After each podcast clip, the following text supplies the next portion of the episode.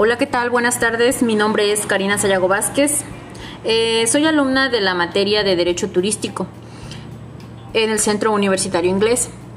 Y bueno, hoy les voy a les voy a hablar acerca de los sujetos del derecho turístico.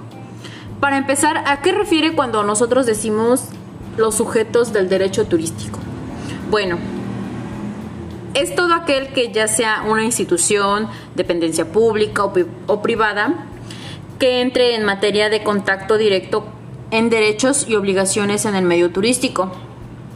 Los sujetos del derecho turístico son todos aquellos que colaboran en materia para hacer valer derechos y obligaciones de individuos ligados a este ámbito.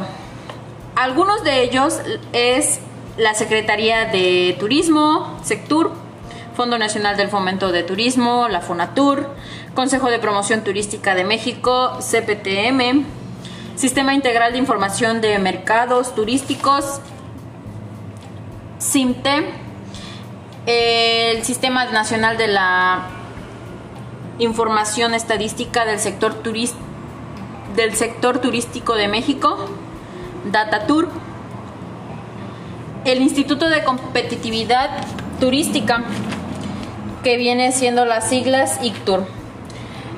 Son algunos de los que compete a decir que son sujetos del derecho turístico.